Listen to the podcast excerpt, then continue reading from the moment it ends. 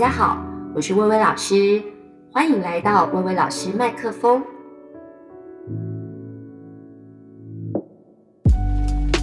各位听众，大家好，今天呢要跟大家分享一本书，叫做《过度努力》。它虽然是二零二一年的书了，可是呢，哎，我其实当时候看到这个书名的时候，我心里有猜想到，啊，这个就是在讲我啦。我这种感觉，可是呢，就会反而因为这样，心里面有一点小小的抗拒，觉得不想被人家戳破。但是呢，我最近有一个神奇的体验呢、就是因为有个朋友呢去做了一个神奇刮痧。那呢，这位刮痧的治疗师，他是一个呃具有物理治疗师的西医的一个。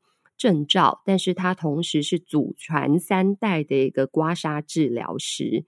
那我觉得非常好奇又有趣，所以去看了一下他的粉丝专业，就发现他里面呢有一些自己的案例的一个分享。然后提到，比如说哦，可能呢，这个患者本来是想要求诊是关于什么关节的问题，但是呢，后来可能刮一刮，却发现什么刮不出来，然后才发现其实对方有更深层的，其实比关节的问题更急需要突破的心理困境。就没想到呢，聊一聊之后。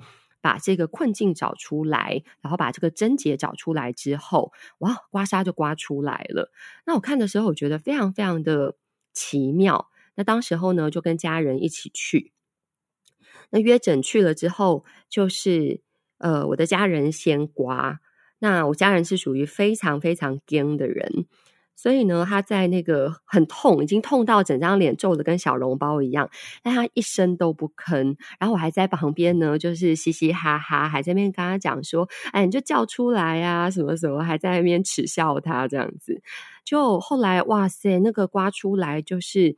全身都非常的严重，那这位刮痧治疗师就跟我说：“呃，每一个人身上其实刮出来的东西都是你曾经受过的伤。你的情绪上也许可以很压抑，但是你的身体是非常诚实、非常纯粹的，它会不断的提醒你，就是。”你其实留下了某一些伤痕在你的全身上下，那有可能它是从心里面浮现出来的。我当时我觉得太神奇了，但没有想到轮到我的时候，更神奇的事情是，我就像是他在 Facebook 上面分享的案例一样，就是我竟然是刮不出痧的那一个。那当时候，其实我有一点。好奇，因为我妈妈也蛮爱帮我刮痧，然后每次一刮，只要我人不舒服，刮痧的时候几乎都还蛮严重的，然后就觉得我怎么会刮不出来呢？我还跟他讲说，会不会是我太健康？他说不是的，在刮痧的过程当中，其实是他感受到很多阻力，但是他们不是要硬刮出来，而是要让那个痧自然而然的浮现。然后他就告诉我说，其实你才是最压抑的那一个。后面怎样吼，就先暂且不谈了。但是这句话非常的触动我，不知道为什么有一种就是很赤裸的感觉，觉得啊，就是平常大家可能看我嘻嘻哈哈啊，其实我也一直都觉得自己算是一个心里蛮开放的人。那个开放是。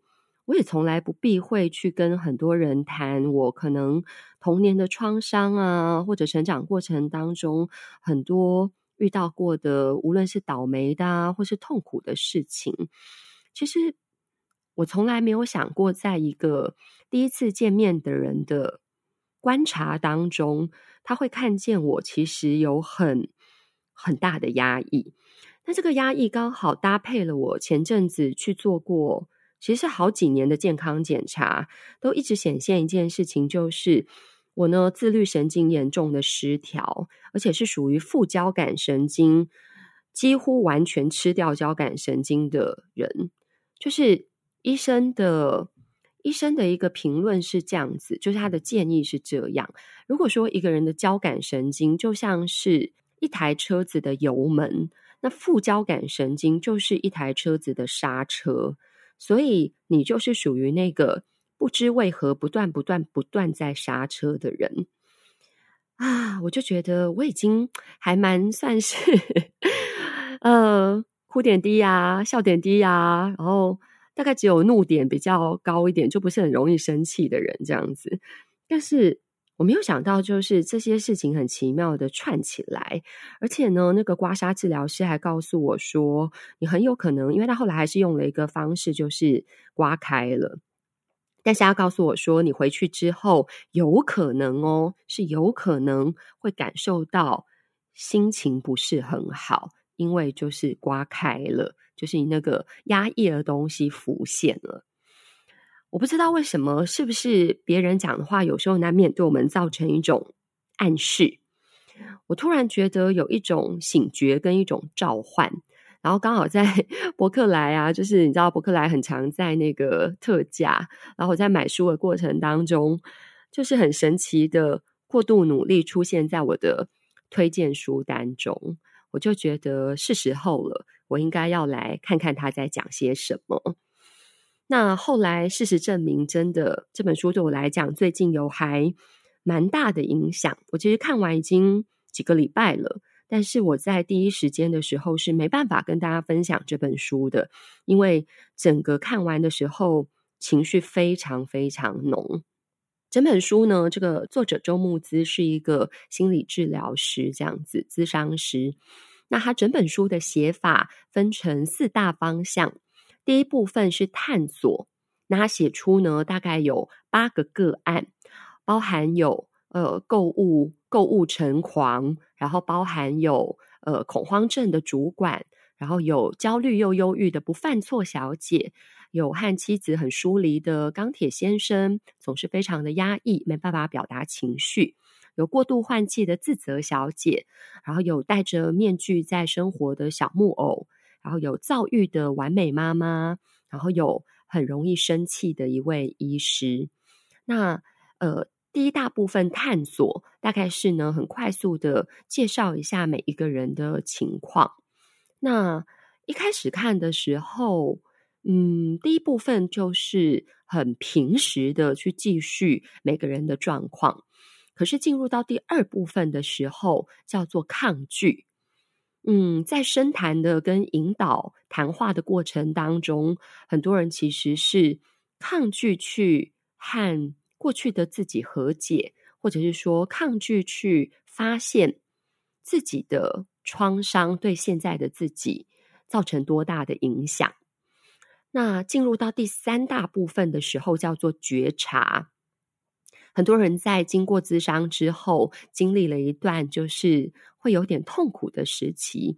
可是慢慢带着这样子有意识的眼睛去查看自己的人生，关照自己的过去的时候，他们慢慢知道自己为什么变成这样，为什么生活没有办法再继续往前。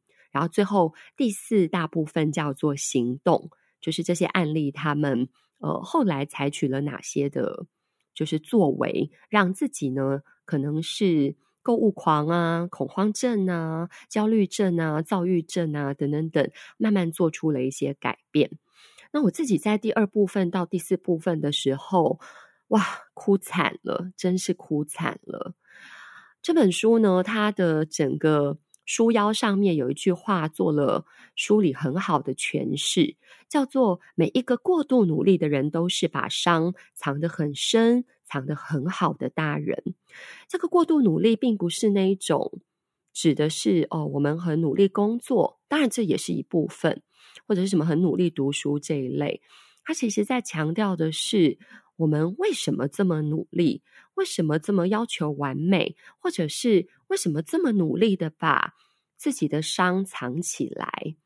那我读这本书的时候，受到非常大的情绪波动，然后甚至在隔天跟我的家人朋友在分享这本书的时候，我情绪浓到我在只是前面很平实的叙述说，哦，这本书在讲什么什么，然后里面有一个案例怎样怎样的时候，然后我说我想起了我在每一个案例当中隐隐约约都看到自己的一些影子，然后。提到说，我想起小时候有一种很深的被遗弃的感觉，就是我在讲到被遗弃这三个字的时候，突然就在餐厅里面爆哭，哭到 哭到，就是服务生都觉得就是在在场似乎有一种很可怕的气氛，然后不是很敢靠近这样子。那我觉得这本书的推荐序后，就是有一位主播萧同文他所写的，我觉得他的标题下得真好，就是你以为你心疼的是书里的主角。但是你的泪水是为了你自己而流啊，所以非常推荐大家可以看看这本书。这本书它很平实，而且我觉得作者主观的评论非常非常少。那虽然我看到有一些书评提到，他在这四大部分当中把八个案例切割开来，会有一点难读，但是。我似乎可以理解这个状况是啊，全部摆在一起的话，我觉得我也 hold 不住，就是太沉重，太沉重。然后他这样子的一个分法，其实就是蛮像咨商师他日常的生活当中，他必须要去面对的。有时候，呃。第一个来的是购物小公主，可是她也许到了第二部分的时候，她是呃第五个出现的。也许到觉察的时候，她可能又跳到她是在最近的时间点上面是第二个来的，等等等。所以我我觉得我似乎从他没有很主观的方式，但是又从他的眼睛去看见了每一个人。所以这本书我觉得很温柔，很疗愈。但是，当然，就是我觉得，要你真的受过伤的人，你看的时候，你会觉得有一点难受，会需要花一点时间去消化它。那我自己重重新就是在读完的时候，我像是进入了一个自我咨商的过程，因为我的家人就是看到我读完书这样子的反应的时候，嗯、就询问我说，还是你要去找。就是咨商师咨商看看，去把你这个心里面似乎没有办法打开的，从小到大的一个心结，把它解开来。那其实我们有试过，但是周慕姿医师太难排了，他目前已经不接受预约了。但是另外一方面是，嗯，我自己觉得啊、很多人在。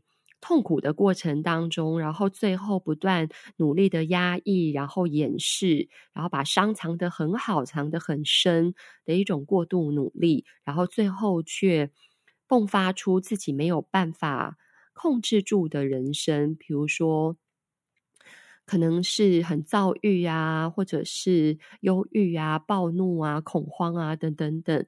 我自己的观察是，第一个来自于不了解。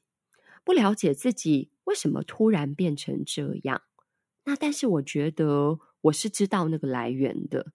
那第二个是不能谅解，就是你知道谁让你受伤，可是你不能谅解他当初为什么这么对你。那我等一下要跟大家分享，就是我觉得在我成长过程当中，我是我是谅解的，但是就像是一个。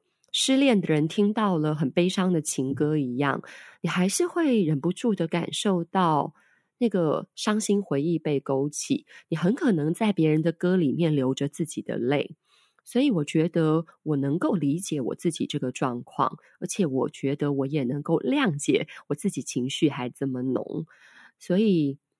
但是我依然感受到的是，就是里面有特别提到，很多人在咨商的过程当中，因为你藏得太好的那些伤口，突然被打开了，突然被看见了，突然被正视了，所以你会在这个咨商的期间，嗯，用很多眼光去看待生活的时候，突然会觉得，可能心里不是那么好受。我觉得我自己在看这本书到现在的过程当中，我像是进入了一个咨商过程，但是我慢慢的也得到了一个自我的疗愈。那我就先从这个所谓过度努力四个字来跟大家谈一谈。很多小孩从小就被贴到了贴上了很多的标签，尤其是那种资优生、模范生、好学生，你是个班长，哦，你就应该要怎样怎样。好像快乐与否、成功与否，都要通过别人的眼光才能获得。然后呢，如果是一个完全不在乎他人评价、他人眼光，然后自顾自的很快乐的小孩，好像就会被老师安上一个词，就是你很我行我素，或者你怎么那么没有荣誉感？甚至有些老师的评论很可怕，叫做你怎么没有羞耻心？给孩子安上一些负面的标签，你是个问题学生，你是不是生病了等等的符号。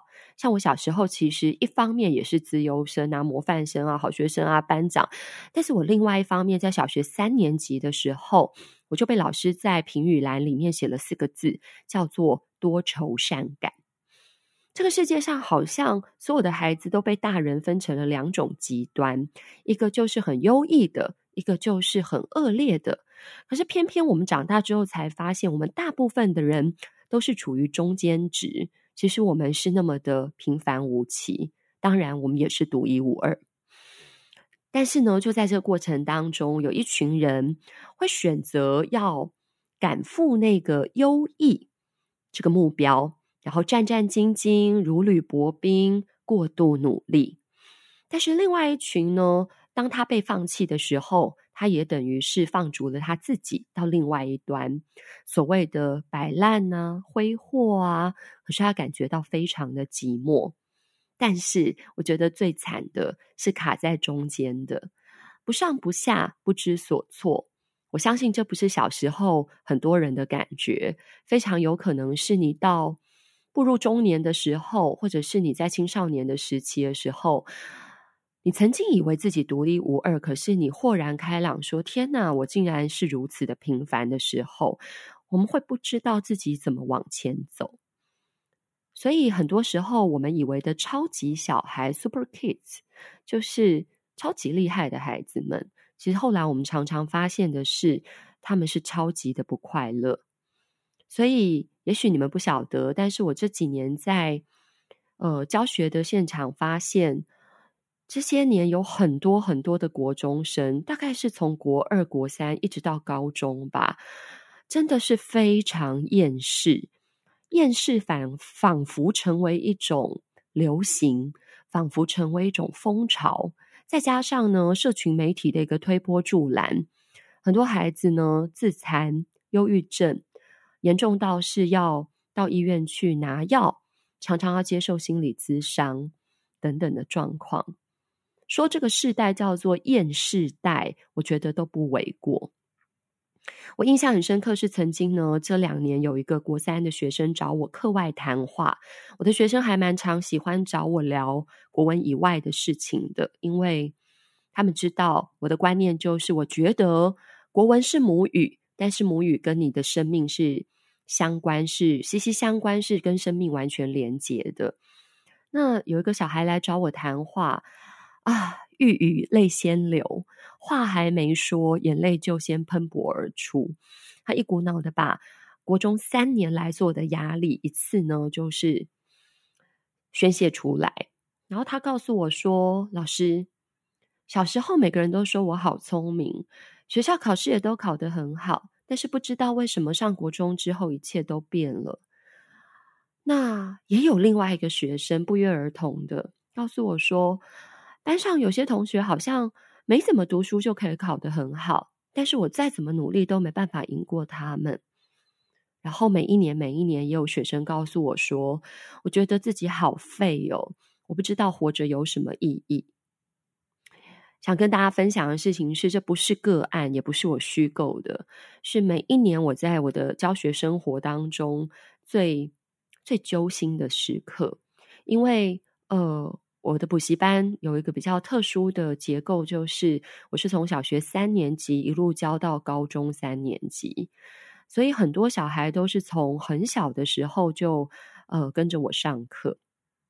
其实从我的眼光来看，他们每一个人明明都这么的独特，然后也曾经这么的天真快乐，可是为什么长大到某一个阶段的时候，他们这么忧郁，然后他们这么的看不起自己，我呢，其实不是真正专业的咨商师，我只能倾听他们，甚至因为我哭点很低，然后真正的心疼孩子，所以我只能陪着他们流泪，只能抱抱他们，然后跟他们分享说：“我懂你的感受，因为我也曾经这样。”我小时候呢，因为出生两个月的时候，爸爸妈妈工作很忙的关系，就是把我送到姑婆家养。那非常非常长期的时间，一直到我小学上五年级之前，我都是在姑婆家长大的。然后非常少机会能够见到我的爸爸妈妈。可是所有的孩子似乎想要有父母在身边是一种天性。我记得有一次呢，因为我的姑婆要呃，因为绿卡的关系，然后必须到美国去一段时间。那这种时候呢，我就会被送去我的外婆家住。啊，我小学一二年级的时候，坦白讲，是一个过度活泼的孩子，就是我非常爱讲话。这个爱讲话，而且是会有一点鬼灵精怪，会有一点小聪明，然后没有真的非常。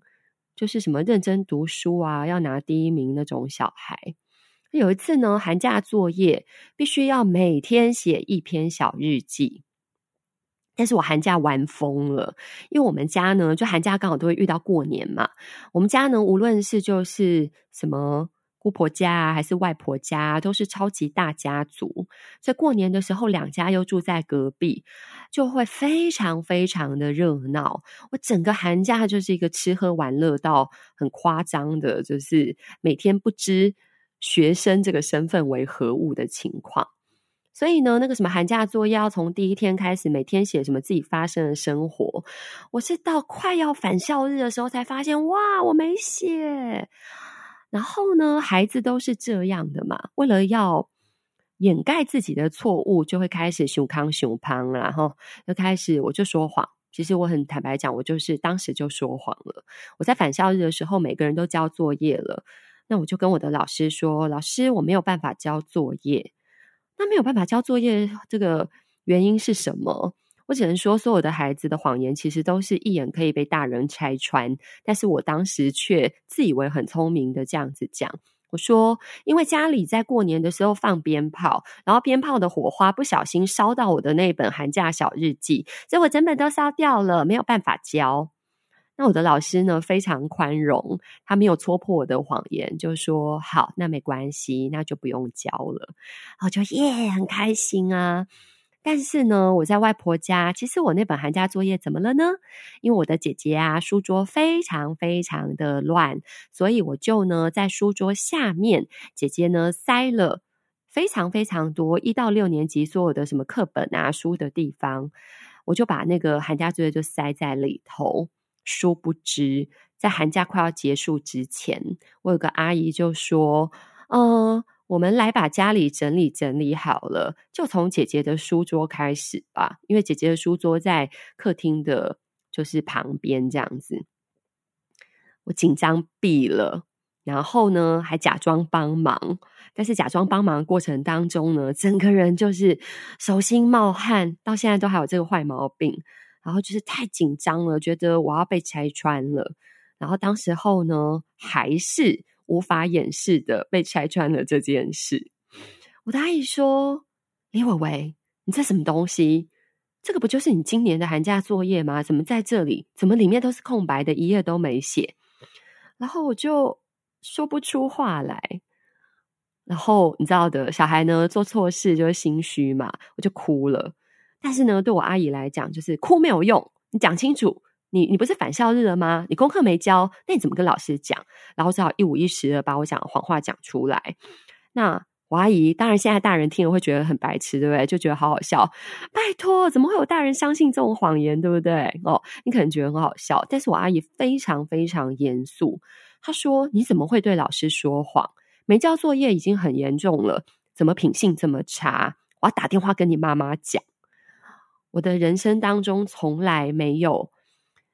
因为自己做错过什么事情，然后被老师或者是被姑婆跟妈妈告状，我吓呆了，然后大哭，拉着我阿姨说：“不要告诉我妈妈。”就后来呢，阿姨还是打给我妈妈，然后先把事情跟妈妈讲了一遍，然后我在旁边还是一直哭，一直哭，然后就叫我去跟妈妈讲电话。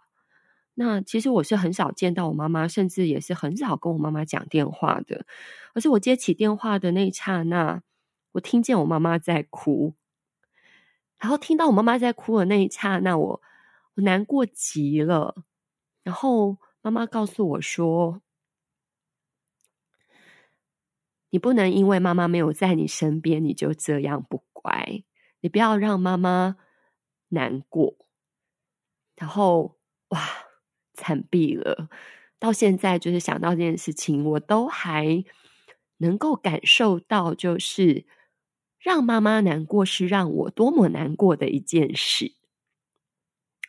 这是第一个，我觉得对我人生当中有很大的一种，在那个过程当中觉得自己长大了，然后在那个过程当中，其实这件事情带我带给我非常非常大的一个改变。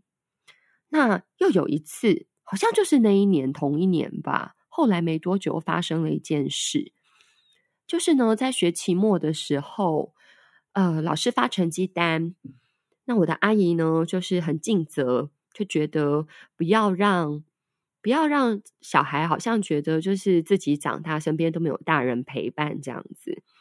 但是呢，他做的他用的方式，其实真的，我当时候有一点受伤。但是我也非常感谢他给我的激励，就是因为我姐姐呢，年纪跟我差很多，我不知道大家知不知道以前年代的成绩单哦，就是什么国语、数学，然后什么自然、社会啊，什么体育、健康、教育、生活伦理这种东西一路排下来，然后每一科呢，老师就会在最后的总成绩上面写上优、甲、乙。优呢就是最好的嘛，然后甲就是差一点嘛，那乙可能就不是非常好这样子。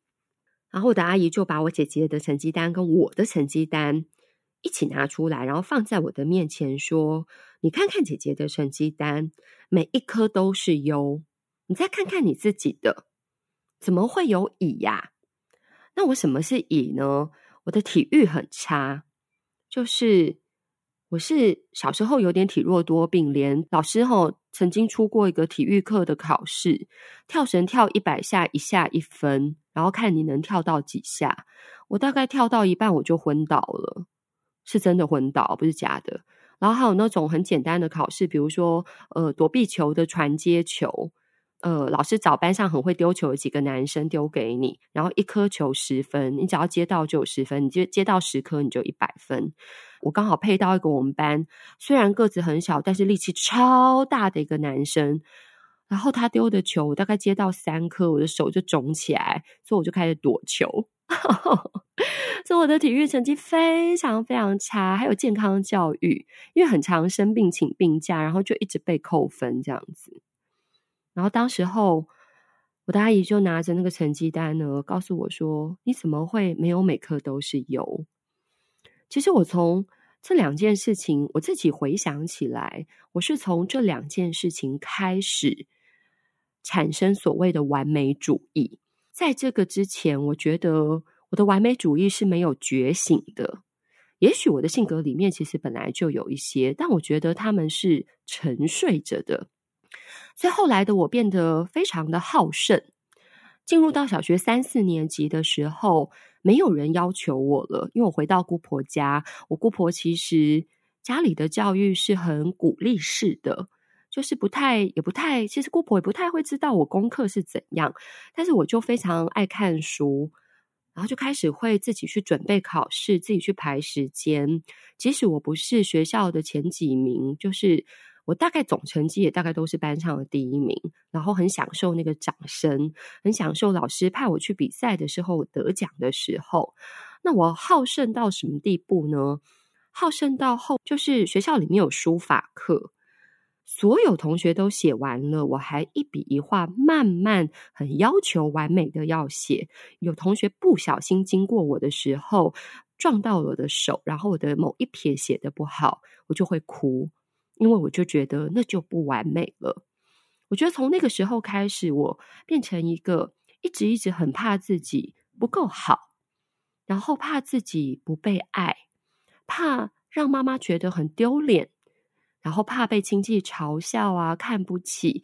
然后我觉得好像只要我表现得好，我爸爸妈妈就会注意到我，他们就会回来，他们就回来看我，他们会觉得很开心。但是当然，更严重的一件事情是，我很怕自己被遗弃。所以后来我开始慢慢有些改变。这个改变呢，其实到我高中的时候是最明显的，因为我念的是北一女。北一女呢，就是让我大开眼界，觉得人外有人，天外有天。然后开始正视世界上有些事情就是有天分的差别。我旁边的同学呢，我看他每天都在睡觉，可是他永远都考得比我好。我很努力，很努力，似乎再也没有跟第一名有缘分了。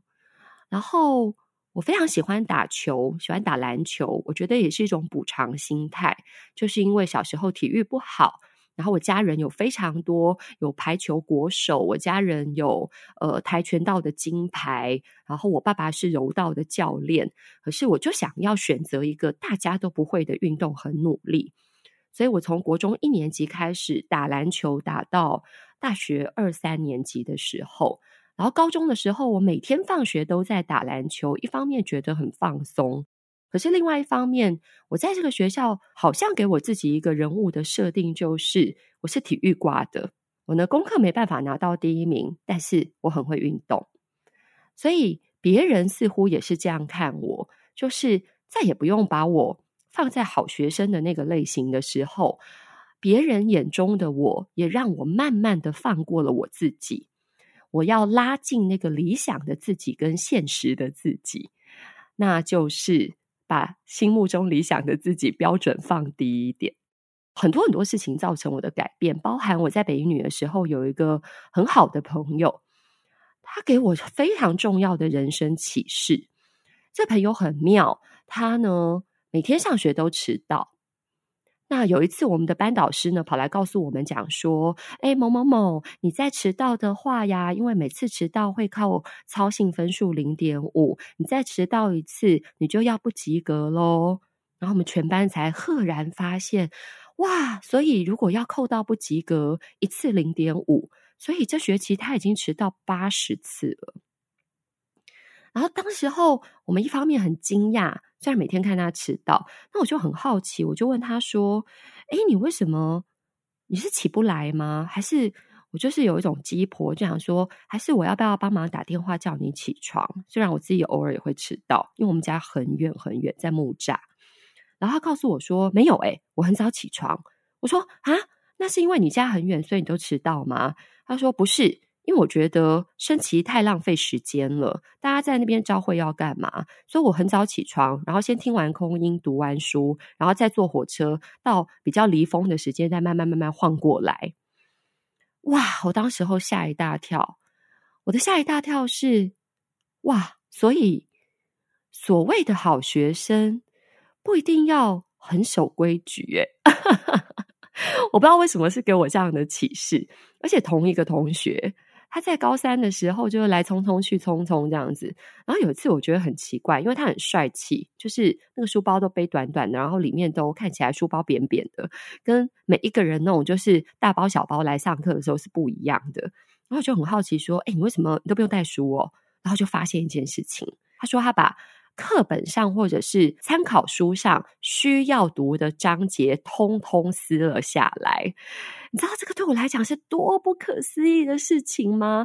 因为小时候大人都会给我一个观念，就是，哎，什么不要吃鸡爪哦，不要跳破书，跳破书就对书不尊重，就是撕破书，你会什么就读不好之类的。而他天天都在撕书，我觉得这个同学给我很重要的心理的一个。很大的启示跟改变是，它让我突破了心里很大的一个框架。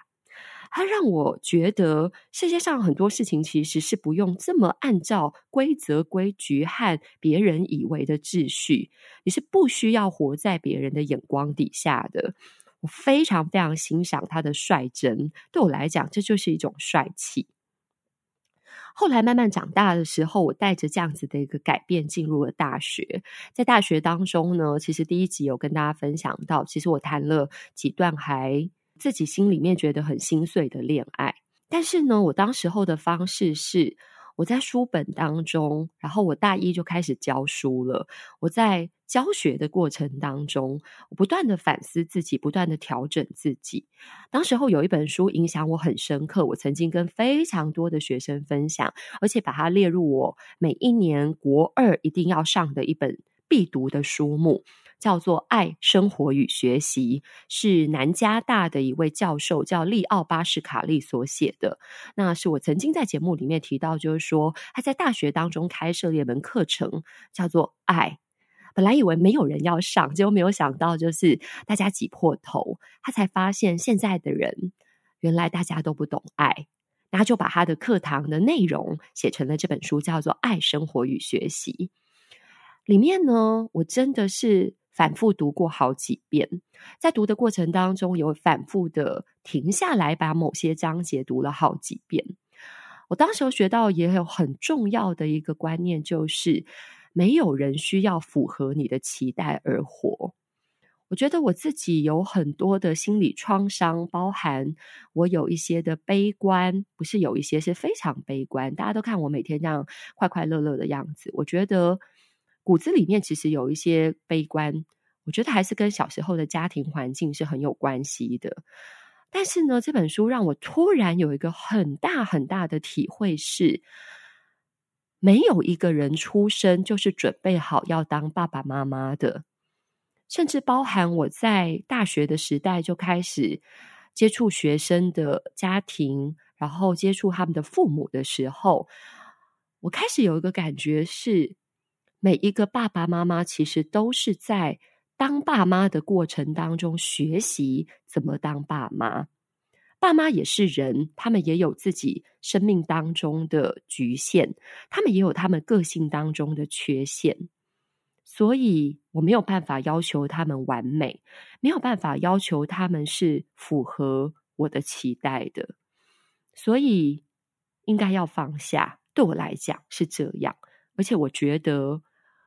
呃，长大了没有办法不断的只是把过错责任推到父母的身上。我觉得所谓的长大，所谓的成长，就是我终于拥有机会可以改变我自己。所以这个改变的过程，包含就是我在教学当中，把关注的焦点也从自己转移到别人身上，让我觉得。我似乎能够用我的经验去同理更多孩子的伤心，他们在很多作文里面非常坦率的交出了他们自己。那我也很坦率的在很多的课堂当中，把我自己的伤口揭露给别人。其实对我来讲，这也是一个自我疗愈的过程。但是对我来讲，同时是跟孩子们交换心事的一种开放性。再更慢慢长大一点，我觉得我自己真的好很多了。那个所谓好很多，是我慢慢能够去体会，其实我是被爱的。包含我在姑婆的家里面成长的十年当中，因为现在长大啦，常常回到他们家，然后看到呢，就是其他的孩子们，包含我的表弟表妹，还有呢表妹生的小孩，我看到姑婆家的所有的舅舅阿姨们。对这些小孩的态度，好像回到我小时候在这个家成长的感觉。就是无论他们有什么小小的表现，唱歌啊、跳舞啊等等等，哇，不管是做得如何，然后大家就会全部的人掌声鼓励鼓励。其实我是在很有爱的环境下长大的。那当然，长大之后我也得到了非常多朋友的。然后感受到呢，另外一半给我的爱，所以现在感受的爱跟安全感，让我能够脱离。其实我有很长一段时间不知为何的莫名的低落。我在研究所的时期，我几乎天天都睡不着，然后每天就是睁着眼睛听着外面鸟开始叫的时候，就会心里面很痛苦，说：“天哪，又天亮了。”我那时候没有意识到，非常有可能其实是有忧郁症的情况。但是我就是还是打起精神来去上学，或者当然有时候早八没办法 打起精神来去上学，然后还是要打起精神来去教书，然后觉得自己这样子是似乎是被需要的。在这个过程当中，就是我体会到我自己的被爱，同时我也慢慢学会爱自己，并且把我的心锻炼得更强壮。这个改变我觉得非常不简单，因为要花很多很多年的时间。而且你说这个伤口完全愈合了吗？我必须要讲，就是就是我刚刚说的。就像失恋过的人听到某些情歌，你的伤心还是会忍不住的被勾动。你要说这个伤完全愈合了吗？嗯，我不知道，我没有办法下定论。我不是专业的医师，但是我只能告诉你说，我有让自己变好。我觉得或许隔着，管是任何社群媒体听到我的声音的你，我相信有机会你也可以。所以最后啦，想跟大家做一点结论。这本书有几句话，我觉得很有趣。他说：“过度努力呢，是面对恐惧的习惯，是一个想要得到安全感跟生存的策略而已。我们其实只是因为害怕，所以我们很努力的想要让自己好过一点。那好过的方法有很多种，有人是战，就是战争的战；有人是避。”就是逃避这件事情，不要去想它。有人是走，就是我拒绝面对这件事情，然后我离这件事情离得远远的。那情绪呢，是一种保护跟提醒。我曾经不约而同在另外一个中医师，懂得西医的中医师那边听到了一句话，他告诉我说：“嗯。”因为我有一段时间不只是好呃好不容易可以睡觉了，出了社会，可是我却是常常做噩梦惊醒，常常睡到一半的时候尖叫醒来，或者大哭着醒来。然后他提醒我一件事情说，他觉得非常像是压力后的什么创伤症候群，那我都没有意识到。这些情绪其实是对我自己的一些提醒，我必须要去正视我心里面的这些感受。那这本书里面还提到，事实上，什么叫做长大？长大的过程就是要分辨，原来对这些人形象的赋予都是我们的投射，不管是对情人、对朋友、对父母，对方就是人，他有符合我们期待的部分。当然也有不符合的部分，但他活在这个世界上，不是为了符合我们的期待，也是为了他们自己。我在这几年呢，无论是当老板的过程，当老师的过程，我看到很多的小孩，看到很多的年轻同事，他们其实也是跟曾经的我一样，是完美主义者。完美主义者呢，我的观察就是。总是过得很辛苦，因为在要求自己完美的过程当中，却会发现自信心是一步一步瓦解的。然后再把自己的标准强加到别人的身上时，当对方不符合自己期待中的完美的时候，我们又会感觉到万分挫折。以前有一部广告呢，老话说得很好：“幻灭是成长的开始。”我觉得认清完美这件事情是不存在的，才能够迈向成熟。而且我们每个人其实都不需要别人评头论足，活在别人打的分数里，也不要戴上完美的面具，为了要维持形象，把自己逼得喘不过气来。更不需要带着完美的枷锁，自叹自怜，把自己过得这么卑微。所以对我来讲，不是。要去原谅谁，也不只是放下。我觉得是要放过自己。整体来讲，我觉得我自己的过程是从慢慢的了解到慢慢的谅解，包含其实我觉得我爸爸妈妈并不是不爱我的，只是我小时候，嗯，看着其他的小孩被爱的方式，我很期待他们能够像。别的爸妈爱小孩的方法一样的爱我，可是呢，我长大之后我知道，其实就是每个家庭、每个每个父母都有自己爱孩子的方法。我慢慢的拥抱自我，就是学会了要对自己温柔的等待，要学会耐心的等待自己，总会有好过的时候，会有好过的那一天，做自己最好的陪伴，然后要生出勇气，做出不同于小时候的你那种无力跟无助，你要能够做出不同的选择。我很喜欢呢这本书的最后一章，这一章的名字呢就叫做“你的存在就是无可替代的价值”，就是你不需要太努力，你知道吗？从小对于每个孩子而言，或许都追求这种被无条件爱着、接纳与理解的感觉。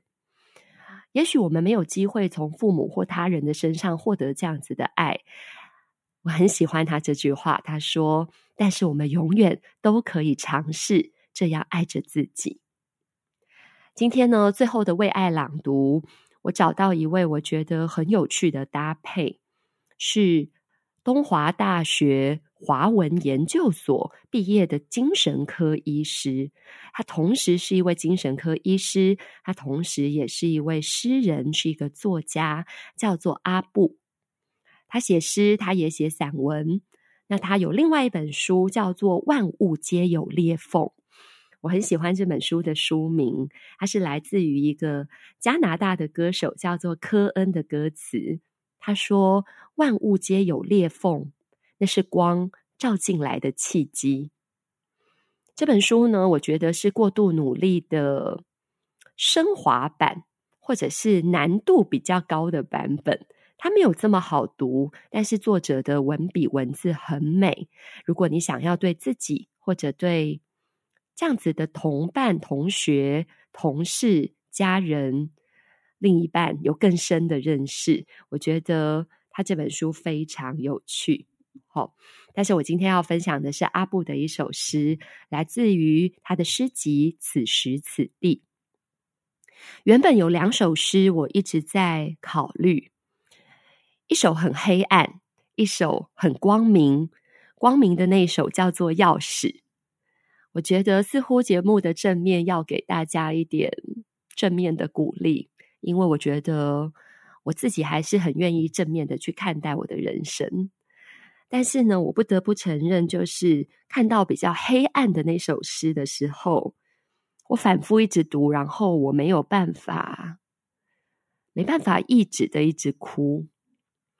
那后来呢，我决定要追随我的本心，就是跟大家分享这首让我一直哭的诗。最后这首诗呢，跟大家分享的为爱朗读，今天选的是阿布的《洞》。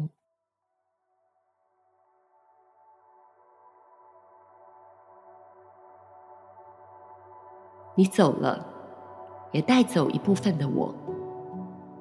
其余的剩下一个洞。每当我看见那个洞，就想起你，因为那是你离开时送给我的。洞的胃口很大，我每天用大量的黑暗喂养它。偶尔想找人说话的时候，就朝洞里说。洞知道我许多事，大部分是关于你的，但更多的是变成黑暗。他吃黑暗，他不说话。洞越长越大，大到有了自己的意志与想法，越来越像我，我也越来越像他。最后，我剩下很小一点，仿佛谁都能随时把我带走。洞把我捡起来，藏在胸口。此后的路，我将不再一个人走。